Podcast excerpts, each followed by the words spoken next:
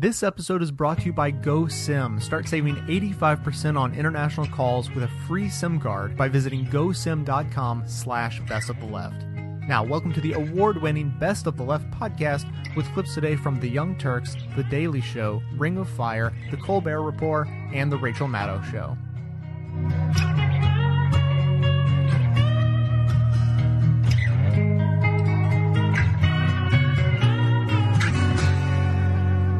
Obama decides, you know what? I'm coming to your house. I'm coming to your house. So he goes to the House Republican meeting, and I'll tell you what, policy wise, I got issues with this, and I'm going to explain why I think the overall strategy is a bad idea. But here's what you cannot argue with what he did today absolutely worked. Politically, brilliant. Okay? He goes in there, and it was everybody couldn't take their eyes off of it. Everybody's watching it. Okay, so one of the most so reporters, Ezra Klein from the Washington Post said maybe the most interesting political moment he's seen in his lifetime. Okay, not in terms of like, of course, the Obama election was gigantic, etc., but as a snippet in time. And he starts a debate with the House Republicans, and they say, "All right, how about this?" And he says, "All right, here's my answer." And you know what? He effectively answers all of their questions. And by the end, the Republicans go, oh my God, what did we do? Why did we allow cameras in here? This guy just took our, came into our house, slept with our wife, and he's walking out the back door. What happened? Okay? So we're in a lot of trouble here. Uh, this about health care and the health care debate, because I think it also bears on a whole lot of other issues. If you look at the package that we've presented, and there's some uh, stray cats and dogs that got in there that we were eliminating. We were in the process of eliminating. For example, that, for example, we said from the start uh, that uh, that it was going to be important uh, for us to be consistent in saying to people, if you can have your, if you want to keep the health insurance you got, you can keep it that you're not going to have anybody getting in between you and your doctor in your decision making. And I think that some of the provisions that got snuck in uh, might have violated that pledge. And so we were we're in the process of scrubbing this and making sure that it's tight. But if you were to listen to the debate, and frankly how some of you went after this bill, you'd think that this thing was uh, some Bolshevik plot. No, I, I, mean that's how you guys. That's how you guys pre- presented it. The, the, and so I, I'm thinking to myself, well, how is it that a plan that is pretty centrist? And, eh, no, no. Look, I mean, I, am just saying. I, I know, I know you guys disagree, but if you look at the facts of this bill, most independent observers would say this is actually what many Republicans, it, it is similar to what many Republicans proposed to Bill Clinton when he was doing his debate on health care. So uh, all, all I'm saying is we've got to close the gap a little bit between the rhetoric and the reality. I'm not suggesting that we're going to agree on everything, whether it's on health care or energy or what have you. But if the way these issues are being presented by the Republicans is that this is some wild-eyed plot to impose huge government in every aspect of our lives. What happens is you guys then don't have a lot of room to negotiate with me. I mean, the fact of the matter is, is that many of you, if you voted with the administration on something, are politically vulnerable in your own base, in your own party. You've given yourselves very little room to work in a bipartisan fashion because what you've been telling your constituents is this guy's doing all kinds of crazy stuff that's going to destroy America. And I, I would just say that we have to think about tone. It's not just on your side, by the way. It's, it's on our side as well. This is part of what's happened in our politics, where we demonize the other side so much that when it comes to actually getting things done, it becomes tough to do. Now, that was great. that was an A plus. Okay, I mean let's keep it real. I'm going to attack it. I'm going to hunt you down. I'm coming for you. I'm coming. Okay, he came to their house, and that was the answer I was looking for. Okay, he says, "Look, you're calling me a Bolshevik. You know that's ridiculous." And he says it in such a reasonable way, and he explains why, uh, you know, that they're going to get isolated by their base, etc. Now, understand something though. Don't get carried away with, you know, is this going to solve things? Are we going to have bipartisanship after this meeting? Hell no. Hell no. Okay? No, but that's not the issue in this case. Okay? What he's doing is he's not really making a case to the Republicans. Keep it real. He's making a case to the American people. He's saying, you see this? Look, we're having this conversation here. I'm not a Bolshevik. I'm a real guy. They're real guys. And they're being driven by their base, and that's why they're being unreasonable. And I'm reaching out, and they're still not going to vote for me. So, politically speaking, it's a great move to go in there and do that. Make your case as he did there. Doesn't mean he's going to get results from the Republicans, but it does mean, as a matter of politics, it was 100% the right thing to do. So it works out great for him her eyebrows on the way, shaved her legs, and then he was a she. She says, Hey, babe, take a walk on the wild side. Said, Hey, honey, take a walk on the wild side.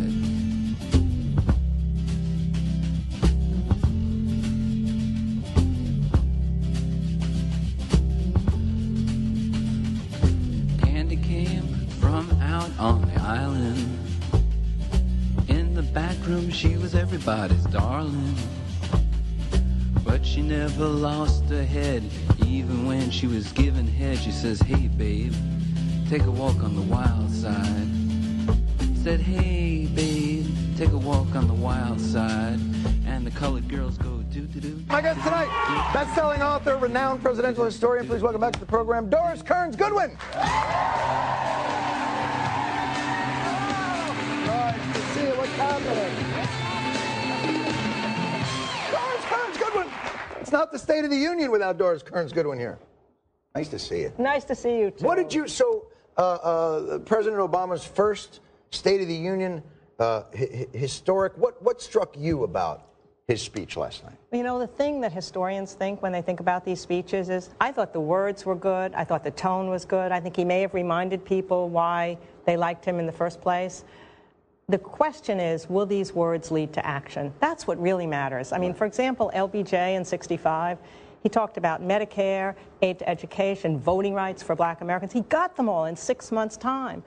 FDR in 1941 called for Lend Lease to help poor beleaguered England. He got it in three months' time. That's what really matters. So either if you're great or if you're terrible. I mean, my favorite one is Nixon, right? He's six months away You don't from hear that phrase a lot. but you'll like this. Mm-hmm. He's six months away from being impeached. He's up there giving his last State of the Union. He's trembling, his voice is trembling. And he means to say we have to replace the discredited welfare system. And instead, by mistake, he says we have to replace the discredited president. Oh no, I meant welfare system. Now, those are the good ones. Yeah, those are the real good ones. Yeah, so- so this is. Have you ever seen a majority in Congress and and have the presidency behave so ineffectually? You know, even the speech last night, while powerful, in no way. You know, if if Reagan was very able to, whether you agreed with him or not, articulate a simple vision of what he wanted to do. I, I still don't understand why, with things like healthcare reform, they don't say, "Here's the four things that are broken." I couldn't They agree don't you let more. you, uh, uh, uh, if you have a pre-existing condition, we're going to fix that. They don't let us negotiate drug prices. We'll fix that. We'll expand uh, Medicare till you're 55. We'll do that, and we'll do tort reform. That's it. Four simple things. Done. So you know what I think he has to do now? I think he's got to do jobs and financial reform in that exact simple language. Tell people, go out among the people. He was on the road a lot this last year. He's got to stay and go to the people, not go out of the country. And he's got to tell them, here's the three things we need for jobs. Here's the three things we need for financial reform. Get them excited. But he's and- a great speech uh, uh, deliverer, and he, he, he writes a great speech. But is he a great communicator? Well, because I, I get the sense sometimes that uh, uh, he it wants to be too fair. I think that's true sometimes, but I think he's on the edge now of being more defiant. I mean, my favorite part of the speech was when he said to the Democrats, "Look, you've got a majority. You've, we have more people than we've had in decades. Come on, you got to not run for the hills." But didn't that strike you as disingenuous because he's the leader of the Democratic Party? Well, then he's got to act that way from he now on. seems cut off from them. The whole administration seems to be on an island. You have the Democrats who uh, vow to keep fighting uh, amongst themselves, and then you have the Republicans who, no matter what happens, are a homogenous bloc, and then you have the Obama administration. They seem like separate units. Okay, but here's the way to tie them together. You go out, and you have the jobs reform, you have the financial reform, you get those bloated bankers, you tell the country this is what I'm going to do, and then you have the Republicans blocking it. They won't do anything. You say, okay, go filibuster, you guys. Go. Let's let's show what it looks. You know what it is if you filibuster? Here's the rules. You got to stand on your feet for as long as you do it. You can only have milk or water. You can't go to the bathroom. So, for example, you oh my keep. God, it's just like joining a fraternity. So but wait, what, but you no, don't wait, have wait. to filibuster anymore. All you have to do is Well, threaten I'm it. telling them, let them filibuster. Do you realize how great they're going to look, these Republicans, trying not to go to the bathroom? When Strom Thurmond was filibustering for 24 hours, he took a steam bath to get all the liquids out of him so he wouldn't have to go to the bathroom. Finally, he had to go and the filibuster was broken. So let them try it. Let and that them was try it. that was civil rights legislation. exactly. But the point is, they knew what they were filibustering. I think with health care reform, nobody has any real clear idea of, of, of what they're doing. And and the, the filibuster has become just this weapon. Apparently, 80 or 85 percent of all legislation now is filibustered. Is that at an historic high? No, this is definitely an historic high that's going on. I mean, for the Civil Rights Act in 1964, they filibustered for 57 days, and finally the country got up in arms and they broke the filibuster. So that's what I'm saying. Let them do it. Let them do it. They go there and they read their recipes, they tell about their women, they talk about whatever's on their mind. They're going to look like jerks. But or I don't your language. Thank you, very. I appreciate that. you know what? I am a classy guy. But it's the only thing that I would say is it's all well and good to say, well, let them just filibuster. But I think that's just a symptom of a deeper problem, which is the Democratic majority and the President of the United States have not articulated a clear legislative vision based on things that are actually broken. I he agree. has made a huge mistake by treating Congress as an equal branch. No. you like that, don't you? why no, not? The president is the bully pulpit. He's got to have the power. He's got to defy them. Thank you. I'm with you. Uh, really? Well, on that. I don't know about the rest. All right. Well, thank you so much for coming, and, and I look forward to seeing you again. It's always a delight to have you on the show. Thanks a lot. You know, some people they just won't understand, or just you for your message, but I don't understand,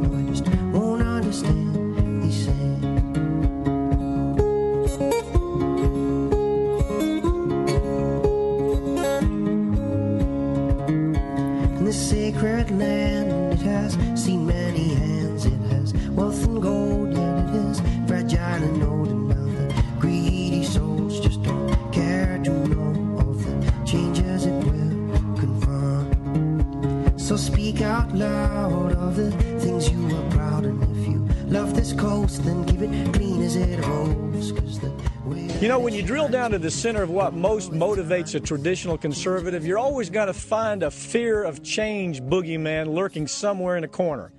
It's that very mentality that prevented 13th century Europeans from sailing ships too far in any one direction. They were fearful of sailing off the edge of the earth. Once they overcame their fear and made it to North America, the conservative American Tories were too terrified to declare independence from Great Britain because that change was just too dramatic in their minds. Lord knows how frightening ideas like evolution, the United Nations, Lady Gaga, and Obama has to be for the die-hard conservative. Lately, conservative leadership has surfaced with a new idea about how they can ease the suffering that change causes for their fearful conservative flock. I call it rewrite therapy. It's where they create an alternative reality by rewriting or erasing historical events that cause them anxiety. It began with the Conservative Bible Project. That's a project aimed at removing from the Bible anything that conservatives regard as too liberal or too liberal bias. For example, the oddballs working on this project tell us that liberals changed the ancient wording of the Bible in such a way that free market thinking was distorted. That's what they said. They said it was distorted with wording that promotes concepts of socialism. They want to see words like laborer and fellow worker and comrade yanked from the Bible because they're too dangerous. That's the change they can believe in as a conservative.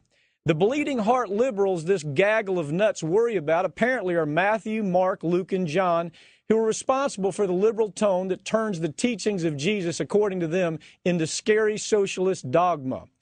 But change is in the air everywhere. In Texas, a conservative group of State Board of Education members demanded a rewrite of their history books.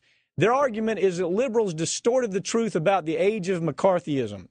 Joe McCarthy truly was one of their own. It makes sense that those conservative, labored thinkers in Texas would want to rewrite the history about McCarthy and conclude that he was a great American hero. But before those conservative Texans rewrite that history, let me at least preserve a little of it right here. Their conservative hero destroyed the lives of hundreds of decent scientists, writers, actors, career military personnel, politicians, and clergy as he created a Cold War hysteria that dwarfed the Salem witch hunt. In the end, Crazy Joe was exposed as a delusional drunk who suffered with paranoia, delirium tremens, and anxiety attacks that should have caused him to be institutionalized by most standards. Rewriting that history to find sanity and decency in the conduct of crazy Joe McCarthy is the equivalent of the conservative effort to reinvent Nixon's Watergate criminal history. Well, I'm not a crook.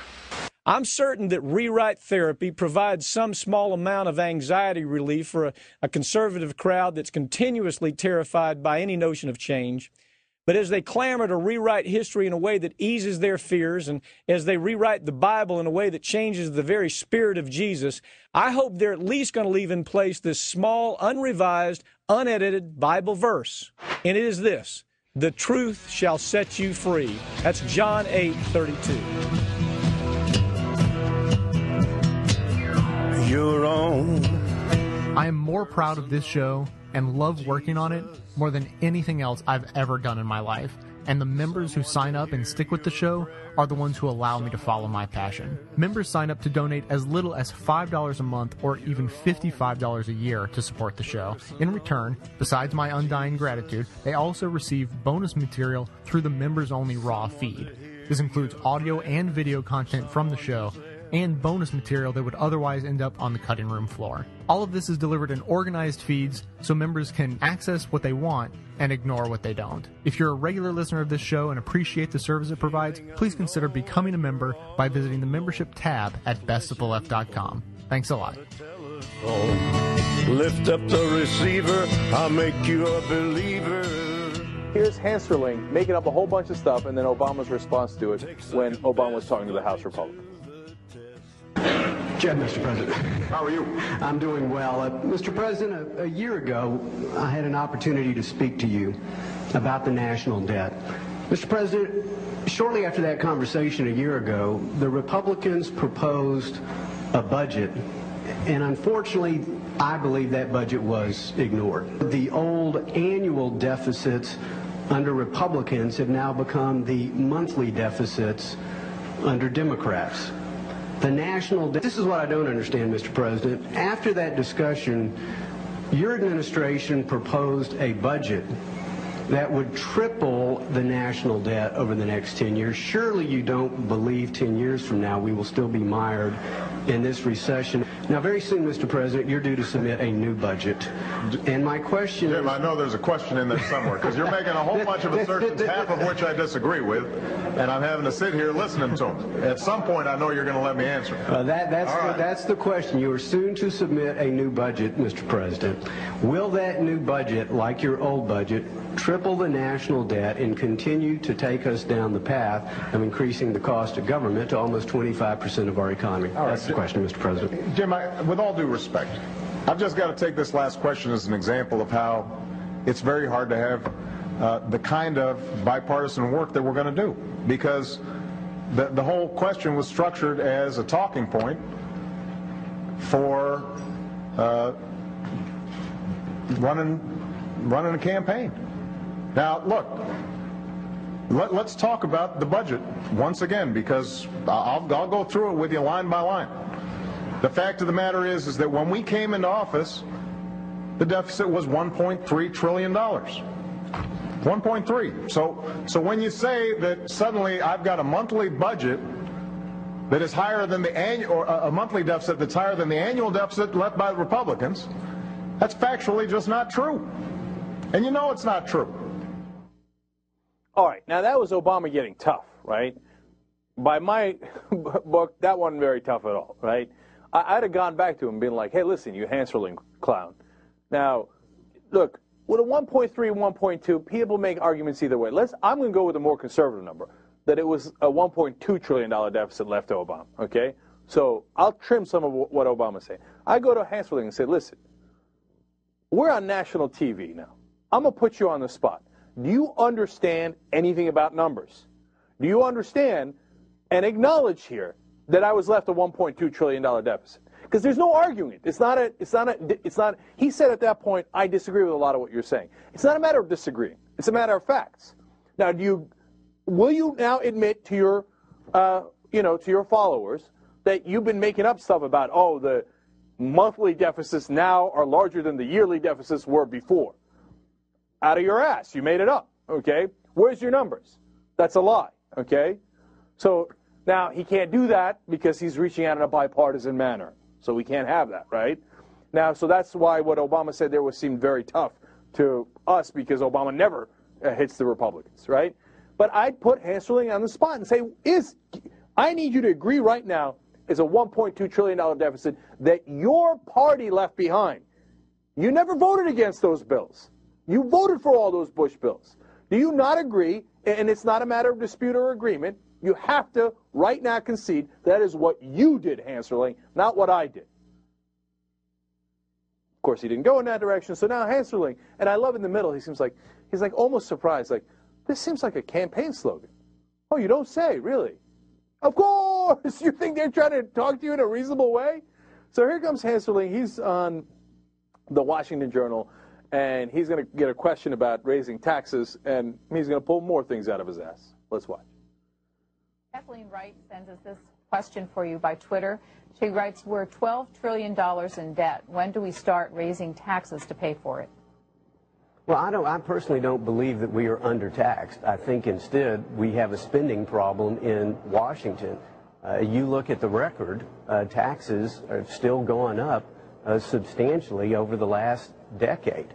Not true. and so uh, taxes have consistently run. Uh, uh, if you look in the post-war era, about 18.5% of our economy. Now, spending has been about 20% of our economy, but under the spending uh, programs that we have now, in the next generation, spending is going to go from 20% of the economy to 40% of the economy. And that's why Republicans would like to put on binding spending caps and force Congress to do what they needed to do and figure out reforms and draw up priorities. I myself am working on a constitutional amendment that would ensure uh, that the federal budget doesn't grow beyond the ability of the family budget to pay for it. And that is limit the growth of government, with the exception of emergencies and declarations of war, but limit the growth of government to the growth of the economy. Otherwise, we're on the verge of being the first, the first generation in America's history uh, to leave the next generation with fewer jobs, less opportunity, less freedom, uh, and a lower standard of living. Who caused Uh, that job collapse? You know, the, punk. Your, your, the, whoever twittered who said, why don't we raise taxes? We, we can do that. But all the estimates are, if you want to balance the budget in the next 10 years by raising taxes, you will have to put a 60, 60% tax increase on the American people. How many Americans will no longer own a home, send a kid to college, or start a business because of a crushing 60% tax increase? That's the magnitude of the tax increase that would be necessary uh, to balance the budget, and I'm not going to go there. I mean, this guy's awesome, man. He just makes stuff up. He's like, first of all, in the uh, last decade, uh, taxes have gone up a lot. the exact opposite is true. We had literally record-breaking tax cuts in the last year. Okay, then he makes up a number of, oh, if we in order to uh, you know balance the deficit uh, in the future, we'd have to raise taxes to what do I got here? Is it 50? Is it 70? 60 percent. Totally made it up. Okay, where? Which which study says that? Which think tank has that? Wh- Where? Where? Nowhere, right? And and second of all, I mean, think about this, right? Again, it's another straw man argument. We either raise taxes to 60% or we don't raise them at all. Can we try 40%? Can we try 42%? And can we try that not for everybody, but for people making over $250,000 a year? Can we try that? Nope, nope, nope, nope. If you're going to raise taxes, it's going to be 60%, and uh, the American people don't want that. Okay. So now he claims that he's in favor of uh, deficit reduction, which is rather curious because we just voted on a couple of things, including in the House, uh, on pay as you go. So if you're going to increase spending, you have to find a way to pay for it so that it's deficit neutral. Now, this is something that the Republicans claim they're in favor of, or have claimed that they're in favor of for a long time. Came up for a vote. Guess how many Republicans voted for it? Donut. Zero. They all voted against deficit reduction. Why did Hensarling and all of his friends do that if they claim they want deficit reduction? It's because all they want to do is defeat Obama. And if Obama reduces the deficit, well, then they can't attack him politically for reduce, not reducing the deficit. So they're going to vote against it. Okay?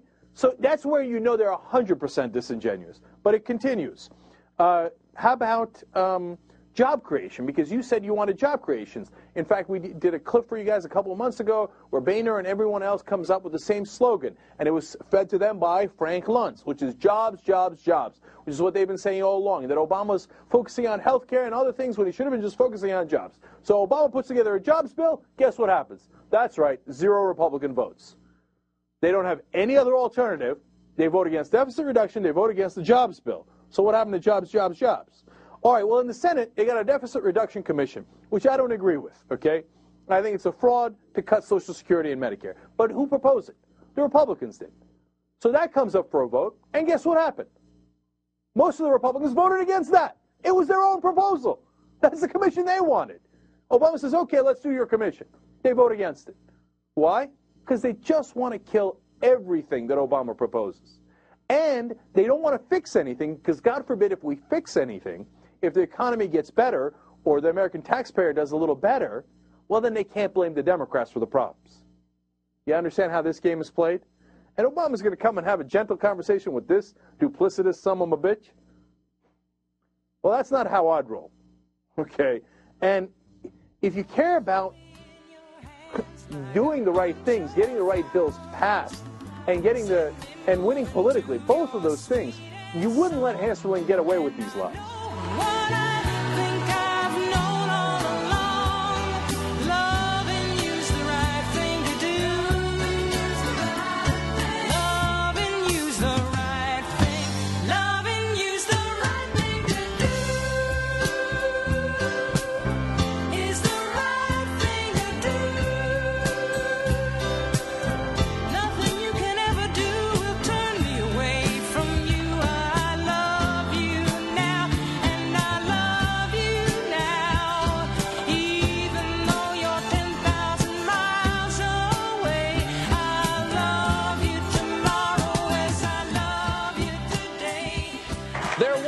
Some non me related news over the weekend.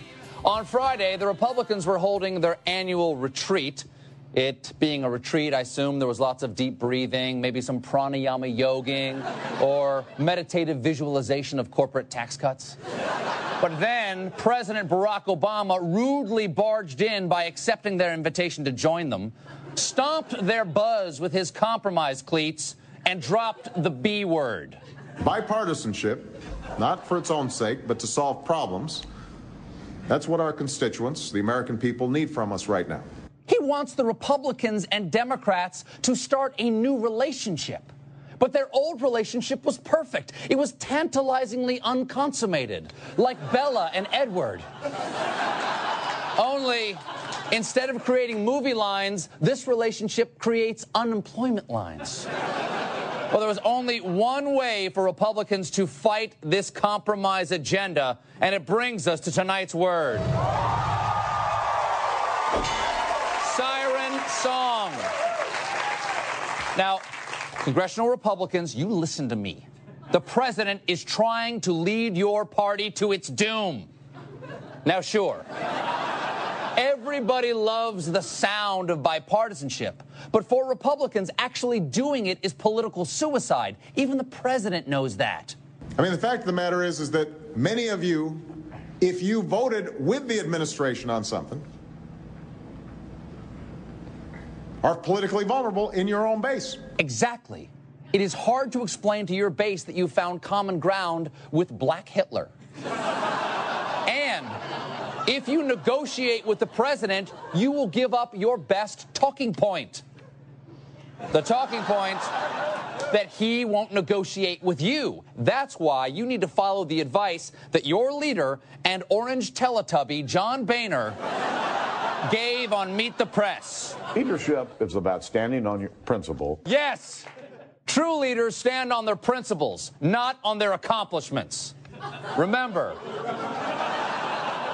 your party is seriously considering a purity test for candidates.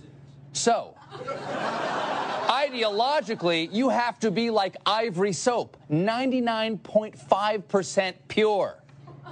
And and you have gotten off to a good start. For instance, last week the Senate tried to authorize a debt commission proposed by Obama, a commission that many Republicans have proposed in the past, but this time none of them would vote for it. I say, good job, fellas. The danger is Obama might offer you something you can't resist. So, you need to prepare yourselves. You must steel yourselves for that eventual moment. Now, I recommend reading The Odyssey by Homer. Homer, what? Do we have his last name? No? You're fired. You see, Odysseus was traveling home from the Trojan War. He knew that on the way home, he had to sail by the island of sirens who lure sailors to their death with their sweet songs. So, he he knew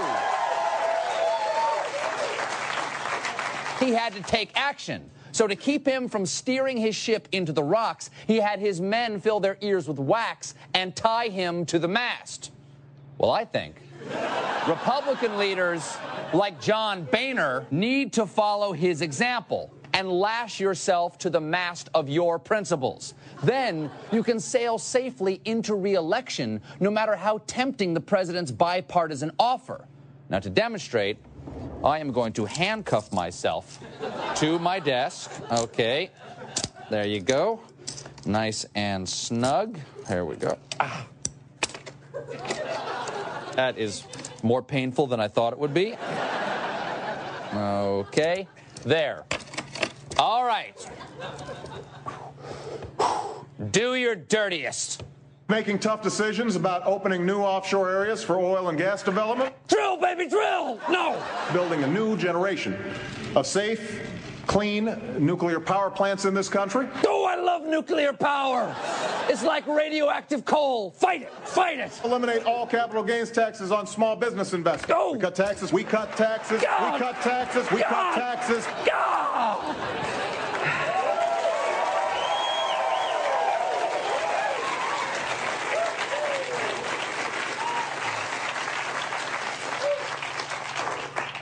I made it. Let me repeat. We cut taxes. No! You son of a bitch! But don't worry. That crafty radical leftist may try to undermine your principles by proposing your principles. But he'll never propose your most cherished principle to disagree with anything he proposes. And that's the word. We cut taxes. Oh, Supporting the show today is GoSim. They have international cell phone plans that will save you around 85% when you travel abroad. Right now, for listeners of Best of the Left, they're offering free SIM cards for you to use in your own phone. You just add minutes to the plan when you travel, and those minutes never expire. The service works in 175 countries and in 75 countries, including all of Europe. You can receive calls and text messages for absolutely free. Check out this deal at gosim.com slash best of the left. Be sure to use this special URL, which is also linked on my website so they know I sent you. gosim.com slash best of the left. I may say it's your fault, 'cause I know you could have done more. Protecting the views of the minority makes sense, but not at the expense of the will of the majority. Indeed, as the rules are being used today, a single senator can hold a bill hostage until his or her demands are met. That was freshman Senator Tom Udall of New Mexico, who joins us in just a moment. He's becoming the latest in a swell of Democrats voicing their opposition to the use and abuse of the filibuster. These include Senator Bob Menendez, who called the recent Republican uh, use of the filibuster, quote, unprecedented in the history of the United States Senate. White House advisor David Axelrod said recently, quote, the Republican strategy in the Senate is to turn 50 into 60. In other words, no longer do you need a majority to carry the day in the Senate. You need 60 votes for everything because the Republicans are filibustering every single bill. We need to call that out, and they need to explain to the American people whether throwing a wrench into everything at a time of a national emergency is the appropriate policy. Even the Vice President of the United States is warning about the same issue, saying, quote, this is the first time every single solitary decision has required 60 senators. No democracy has survived needing a supermajority. See, it used to take a majority to pass things in the Senate, 51 votes. Now it apparently always takes 60. And even though the Republicans in the D.C. punditocracy would have you believe this new uh, 60 is the new 51 paradigm is totally normal and nothing to worry about and actually sort of awesome, um, it's not normal. What's, what's going on right now is really a lot not normal. The filibuster has, in fact, never been used this way as an obstruction to absolutely everything the Senate even thinks about doing. Here's what I don't understand, though, about the filibuster fight. In 2005, Republicans were threatening to do away with the filibuster because they didn't like Democrats holding up President Bush's judicial nominees. Remember this? Democrats were so convinced at the time that Republicans both would get rid of the filibuster and could get rid of the filibuster that the Democrats caved. They gave Bush his judicial nominees in order to preserve the filibuster. Whew. Republicans were right on the brink of getting rid of that filibuster. But the Republican majority in 2005 wasn't 67 seats strong. It wasn't even 60 seats strong. It wasn't 59 seats strong. There were 55 Republicans in the Senate in 2005 when they were threatening to get rid of the filibuster. And somehow they convinced Democrats that with those 55 seats, they could end the filibuster. Fast forward to today, Republicans are using the filibuster in a way that has literally never been done in all of American history. And yet, Democrats suddenly don't believe that they can make or carry out the same end the filibuster threat that they themselves were so scared of five years ago.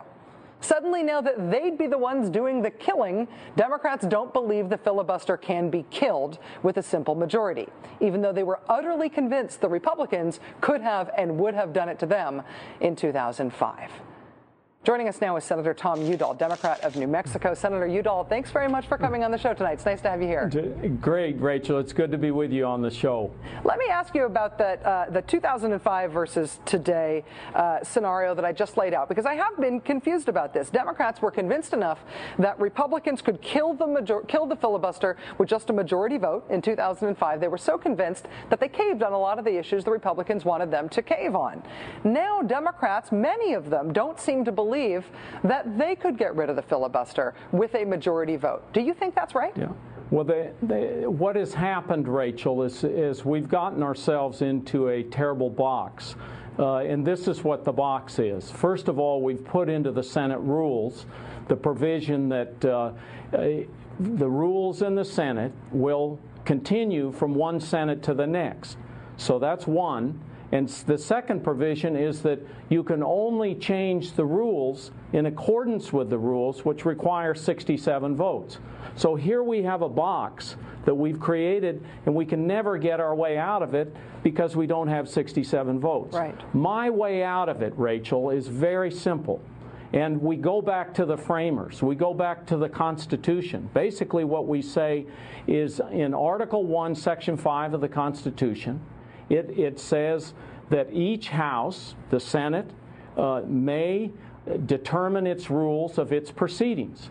So at the beginning of every Congress, by a majority vote, we are able uh, to determine our rules. So the kind of abuse that you're talking about that has occurred, we can consider that, we can look at it, and we can decide as a group 51 of us, if we have the political will to step forward, we decide we're going to change the rules. And the reason you change the rules is to make them work better for the American people, to get the things done the American people sent us here to do.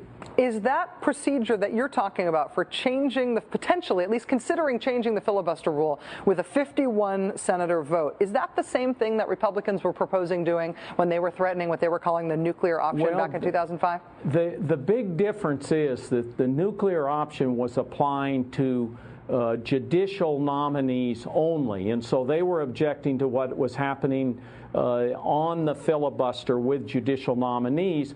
And they were talking about doing it uh, in the middle of a Senate session. Uh, the difference, I think, between my proposal and, and what they were proposing then is that at the beginning of the Congress is when you adopt the rules. That's what the House, I served uh, five terms in the House. At the, the very first thing we would do at the beginning of every Congress is adopt the rules. And then those rules serve throughout that particular Congress. In this case, uh, that you're talking about the nuclear option, they, in the middle of the Congress, they were trying to change the rules in midstream to apply to the ju- judicial nominees. What I'm starting is a movement within the Senate now uh, to say at the beginning of the 112th Congress, uh, the first order of business ought to be adopting rules for the 112th Congress. And under the Constitution and the way the framers saw it, we can do that with a majority vote. Let me ask you to take uh, the political temperature on this uh, for us a little bit in, in, Washington. I'm sure you've done that already when you considered introducing uh, this resolution. But I feel like I'm, I'm hearing something. I'm hearing it from, from David Axelrod in the White House and from Vice President Joe Biden and from colleagues of yours, including Senator Kaufman and Senator Menendez and, uh, and, and yourself, Senator Stabenow, earlier this week on this show. Um, a, a number of senators and people who ought to have a lot of influence in this debate, like the White House the, and the, the president of the Senate, the vice president, um, all expressing real concern about the filibuster situation uh, and, and, an interest in potentially changing this. Do you feel like there is momentum in Washington to finally do something about this instead of just complaining about it? I, I think there's momentum in Washington, and I think more the people discover.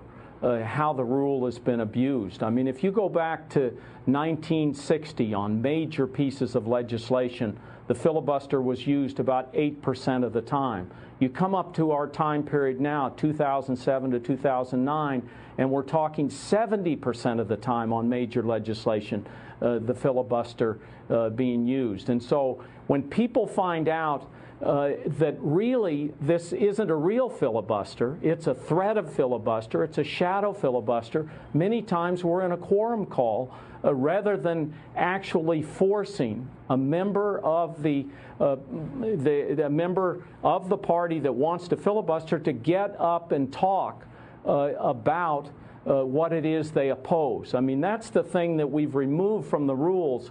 It used to be in the Senate that if you were filibustering, you stood up. There was a physical dimension to it that you, when you became exhausted, you'd have to leave the floor. That was the idea of the filibuster. Now it's a threat, it's a procedural device, it's used as a weapon of partisanship. And so, what I'm hoping to do is have a discussion this year, call all of, all of my fellow senators together and see can't we get rules, rules that work for us, that work for the American people, and that move us down the road to getting things accomplished rather than using the Senate rules to block uh, what the American people want us to do back here.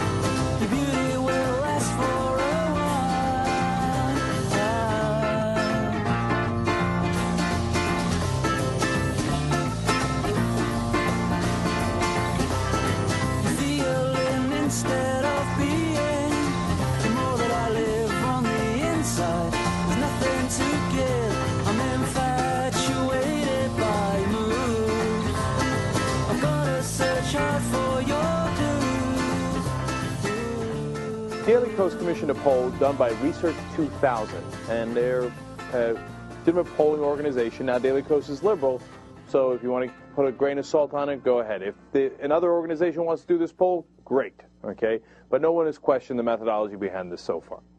So, uh, what did they find out about Republicans? And this was a poll of 2,000 Republicans. In fact, there is one slight issue with this poll. it leans a little too much to the South. I know, of course, the GOP is uh, heavily centered in the South, but uh, still a little disproportionate in that regard. So keep that in mind, okay? So, uh, 39% of Republicans believe Obama should be impeached. That's the first fact. Now, for what? Nothing. Who cares? Why do you need a reason? Uh, remember, uh, Democrats were scared out of their mind about impeaching uh, Bush when, you know, he clearly and brazenly broke the wiretapping rules and laws, lied about it in public, let alone the torture, let alone the war that was completely unjustified. I wouldn't even gone for the war. The wiretapping alone was an easy crime to prosecute, but of course they didn't go in that direction. Obama hasn't done a damn thing. Even the Republicans in Congress, as ridiculous as they are, have not said that Obama's done anything to get impeached or even done anything wrong legally or by any rule or regulation. 39% want him impeached. 29% are not sure yet. They're still thinking about it. Uh, 32% out of the goodness of their hearts said that he should not be voted out of office yet. All right. Uh, then we go to how many uh, believe he was born in the U.S.? 36% of Republicans believe Obama was not born in the United States. That's a plurality. 22% are not sure. Could have been the U.S., could have been Indonesia, could have been Kenya. Not, not positive yet. And uh, 42% think that he is a natural citizen. Oh, my bad. That's the plurality in this case. Okay, hey, are they not reasonable? 42% think he was born in the U.S. 36% no, 22 unsure. All right. Then we go to um, is Obama a, quote, racist who hates white people? That's quoting Fox News' Glenn Beck. Now, that's, come on, this can't be a high number, could it? 31% of Republicans believe that, in fact, Obama is a racist who hates uh, white people. 33% are not sure. They're still thinking about whether he's a racist or not. And 36% said, nah, he's not a racist. Are they not merciful? These are unbelievably high numbers. okay. All right, we continue. You think those are not high numbers. So what percentage do you think think he's a socialist? Buckle up. 63% of Republicans believe that Obama's a socialist. 16% aren't sure, and 21% say that he is not. He, Obama is so far from a socialist, I can't begin to describe to you. Now, a lot of Americans think that socialism is not so bad. They did a poll, and the media was shocked by it, where a plurality of Americans said, yeah, socialism, not so bad. Because understand socialism is a combination of the uh, government and, and private industry. Sometimes you go, you, you, some things belong in the public sector, some things belong in the private sector. It depends on how you define it. Almost every form of government can be described as socialist. But we view socialism as, in this country, as, oh, way to the left, almost communist, total government takeover. Is Obama there? come on, come on, come on, come on, come on, come on, come on. Okay. Uh, but apparently the Republicans th- think that way. All right, now, um, the next one's another great one. 24% of Republicans believe Obama wants, quote, the terrorists to win. 24%. 33% aren't sure. Maybe he's back in the U.S., maybe he's back in the terrorists. They're, you know, they haven't settled on that yet. And 43% said that he did not want the terrorists to win. Uh, 21% of Republicans believe Acorn stole the 2008 election. Now, that's a lower number than I've seen in previous polls. And 55% are not sure. 55% of Republicans are not sure whether the last election was stolen by Acorn. Something that does not have a shred of proof to it, not one iota of proof. There's there, no Republican legislator, politician, representative, or senator has come up and said, Acorn stole this district or stole this vote or rigged that election in any way, shape, or form in the 2008 elections. Yet 21% of the Republicans are convinced it happened, and 55% aren't sure whether it happened. Uh, luckily, a solid 24% believe it did not happen. Uh, 23% of Republicans believe that their state should secede from the United States. We're back to crazy land, okay? 19% aren't sure. Luckily, 58% said, ah, let's wait a little bit on a civil war. No, we should not secede for now. 53% of Republicans, maybe this is the most ridiculous of them all, believe that Sarah Palin is more qualified to be president than Obama. look, in some ways, that's the most absurd. Uh, in other ways, hey, look, at least it's a Republican politician. It's not like Acorn and the aliens came and snatched the election and and Palin's daughter. I don't know. Okay, that'll be ne- the next theory. It wasn't Sarah Palin's daughter's fault. It was the aliens who impregnated her. All right. Uh, so uh, Sam Stein of Huffington Post had a great line on this uh, because he was writing about, hey, look, how do you uh, get the Republicans to do any real compromise or bipartisanship when their base is, you know, look at the look at the numbers. The base is full of lunatics, right? I mean, at least look, as an amalgamation of these numbers, you get a solid third of the Republicans who are just out on, you know, planet Uranus, okay, and they- they're in la la land. So, and then the great middle of the, the party, about 50% of the party, isn't sure about anything. Ah, maybe Acorn stole the election. Maybe Obama's a racist who hates white people, et cetera, et cetera. So how do you compromise with these guys? Because the politicians can't do it, because then their base will turn on them. And he had a great line. He said, how does a Republican lawmaker explain to his or her die-hard base that it's important to work on legislation with a racist socialist president who's illegally holding office only because of the help of Acorn? those guys aren't going to listen to reason. So that's why a lot of these Republicans are never going to vote for Obama under any circumstance because we're looking at it from the wrong perspective. We think, well, rationally, wouldn't it make sense to vote for this uh, if you're in favor of in favor of deficit reduction or whatever else it might be? But they're not looking at it from a rational perspective. They're looking at it from this guy's an Indonesian who hates white people and stole the election. Well, obviously, I can't vote with that guy. And that explains a lot of the Republican intransigence in the country. This ain't the life I thought I'd live. This ain't the home I'd hoped we'd make. This ain't the path I thought I chose. This ain't the sky I'd hoped we'd see. This ain't the tree I thought would grow. This ain't the God to which I pray. This ain't the song I thought I'd write. These ain't the words I wanna say.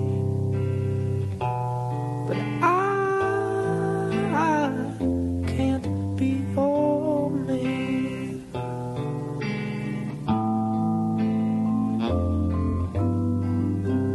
This ain't the flag I thought we'd raise. It's been a week since the Democratic Party was stung in the Massachusetts Senate special election race by the upset victory of Republican Scott Brown over challenger uninspiree T. Nothington.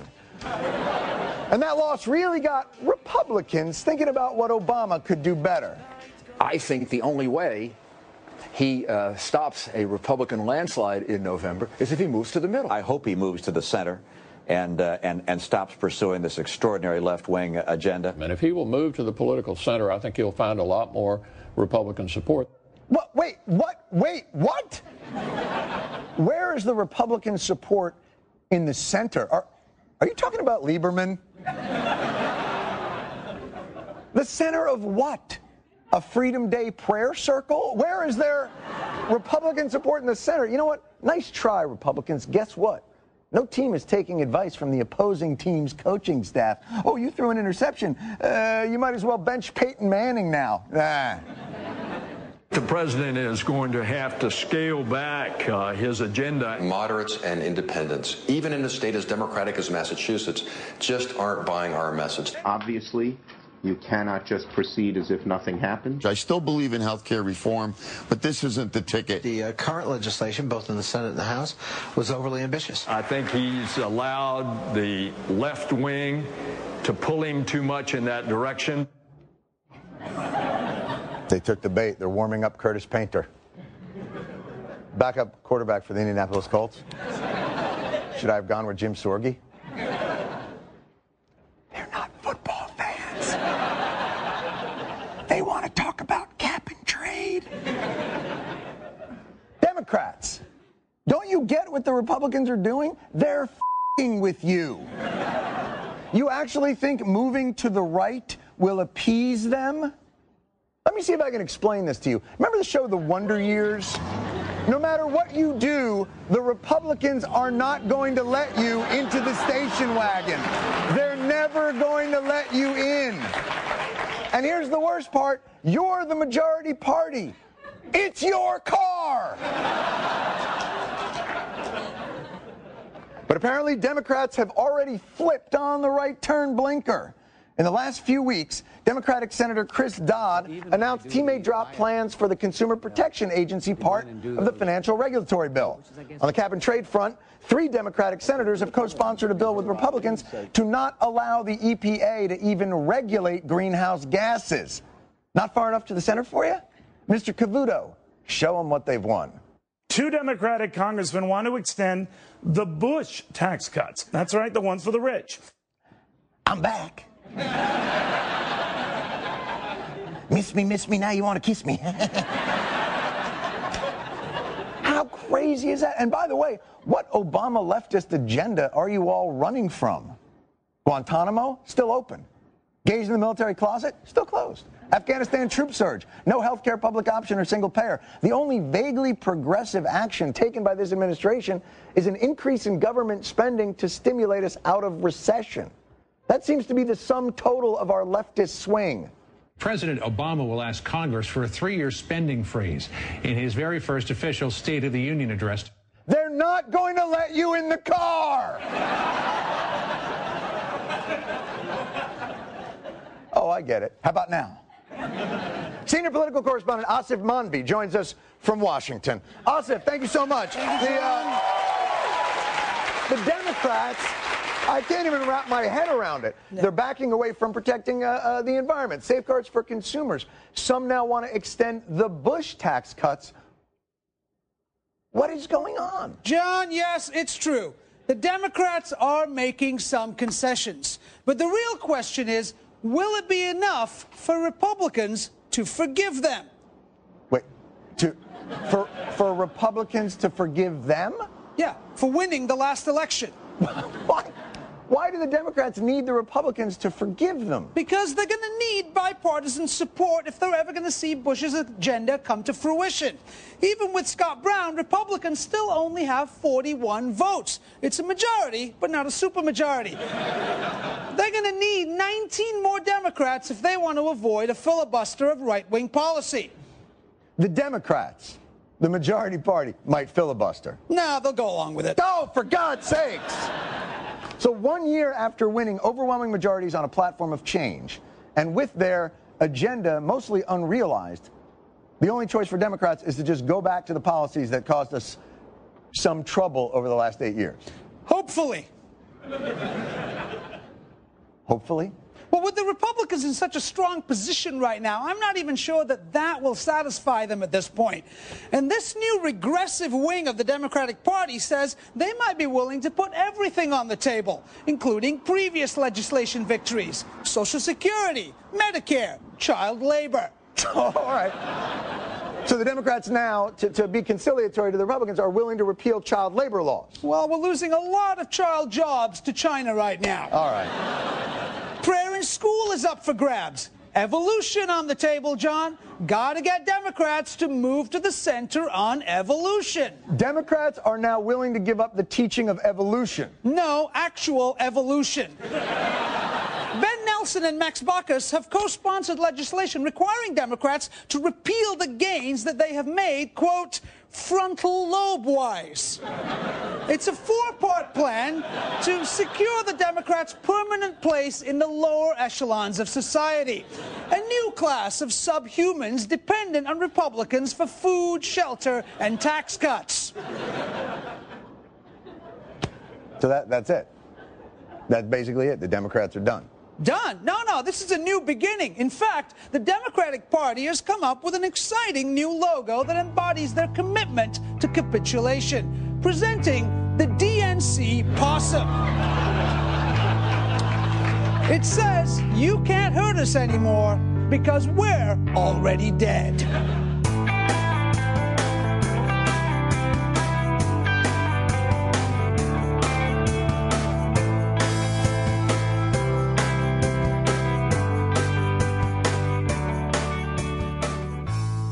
Thanks for listening, everyone. I just have a few things to say. First of all, uh, please continue voting at Podcast Alley. Uh, the competition is stiff there, so I really do need your vote to stay up there in the top 10 list on their homepage. And you spending, you know, the 30 seconds it takes to cast a vote really does help spread the word of the show and get more people to listen. Second of all, the bonus clip for today, available to the Best of the Left iPhone app users, is another great segment by The Daily Show talking about the political shift in DC that's taken place in the, in the past few weeks. So check that out if you're using the app, uh, of course, available in the iTunes App Store for just two bucks. And finally, I, of course, I want to thank a couple of members, as I always do. Bob H signed up on December 4th, and, and Bob went ahead and signed up for a full year in advance, so thank you, Bob. And Stephanie B signed up really recently, just on February 3rd, also signed up for a full year in advance, and went above and beyond the minimum donation amount. So huge thanks to Stephanie and all the members who keep the show going. I just couldn't possibly do it without you, and, and now that my quote unquote real job is coming to an end right here in the middle of February. It's it couldn't possibly be more important that if you have any ability at all or any interest at all of becoming a member, now's the time to do it. Of course, members, uh, besides having the warm and fuzzy feeling of knowing that they're helping to keep the show going and, and keeping me hard at work uh, producing these shows, they also have access to the members only raw feeds.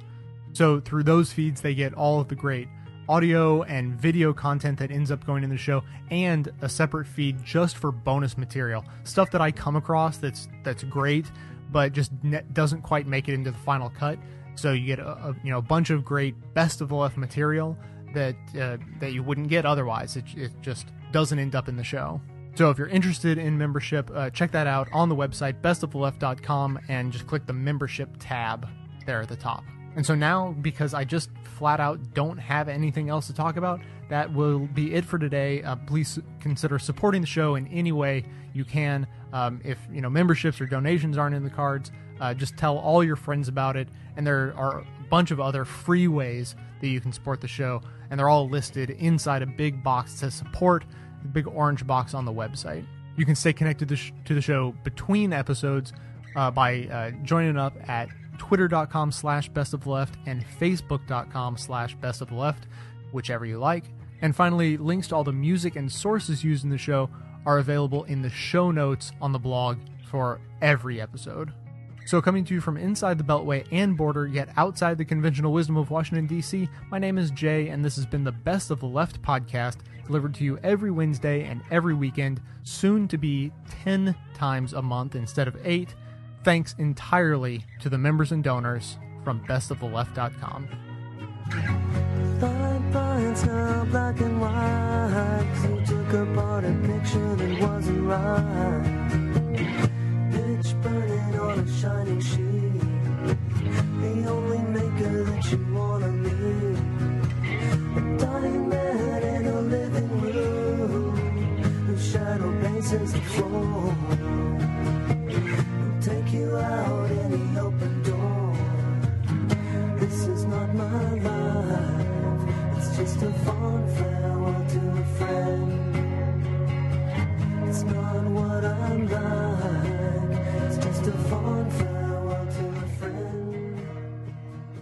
my name is Mike. Could I have your ears for a real short rant? This message is totally unsolicited. In fact, the only way you could be hearing my message right now is because Jay heard this very same recording and gave me a little space. So thanks, Jay. Hey, talk about penny pinching in this economy. I've whittled down a normal middle class existence to my current bare bones income, and I do it on early Social Security retirement. That's 25% less than regular Social Security. $5 is a lot of money to me, but I consider it important enough to give those dollars to Jay every month to further his great program, the twice weekly Best of the Left podcast. So if you could possibly squeeze a subscription into your budget, do it. Hey, if I can come up with a fiver every month, I think most people can. And if you can't, keep listening, do those free things that Jay asked you to do, and then subscribe when you can. Thanks.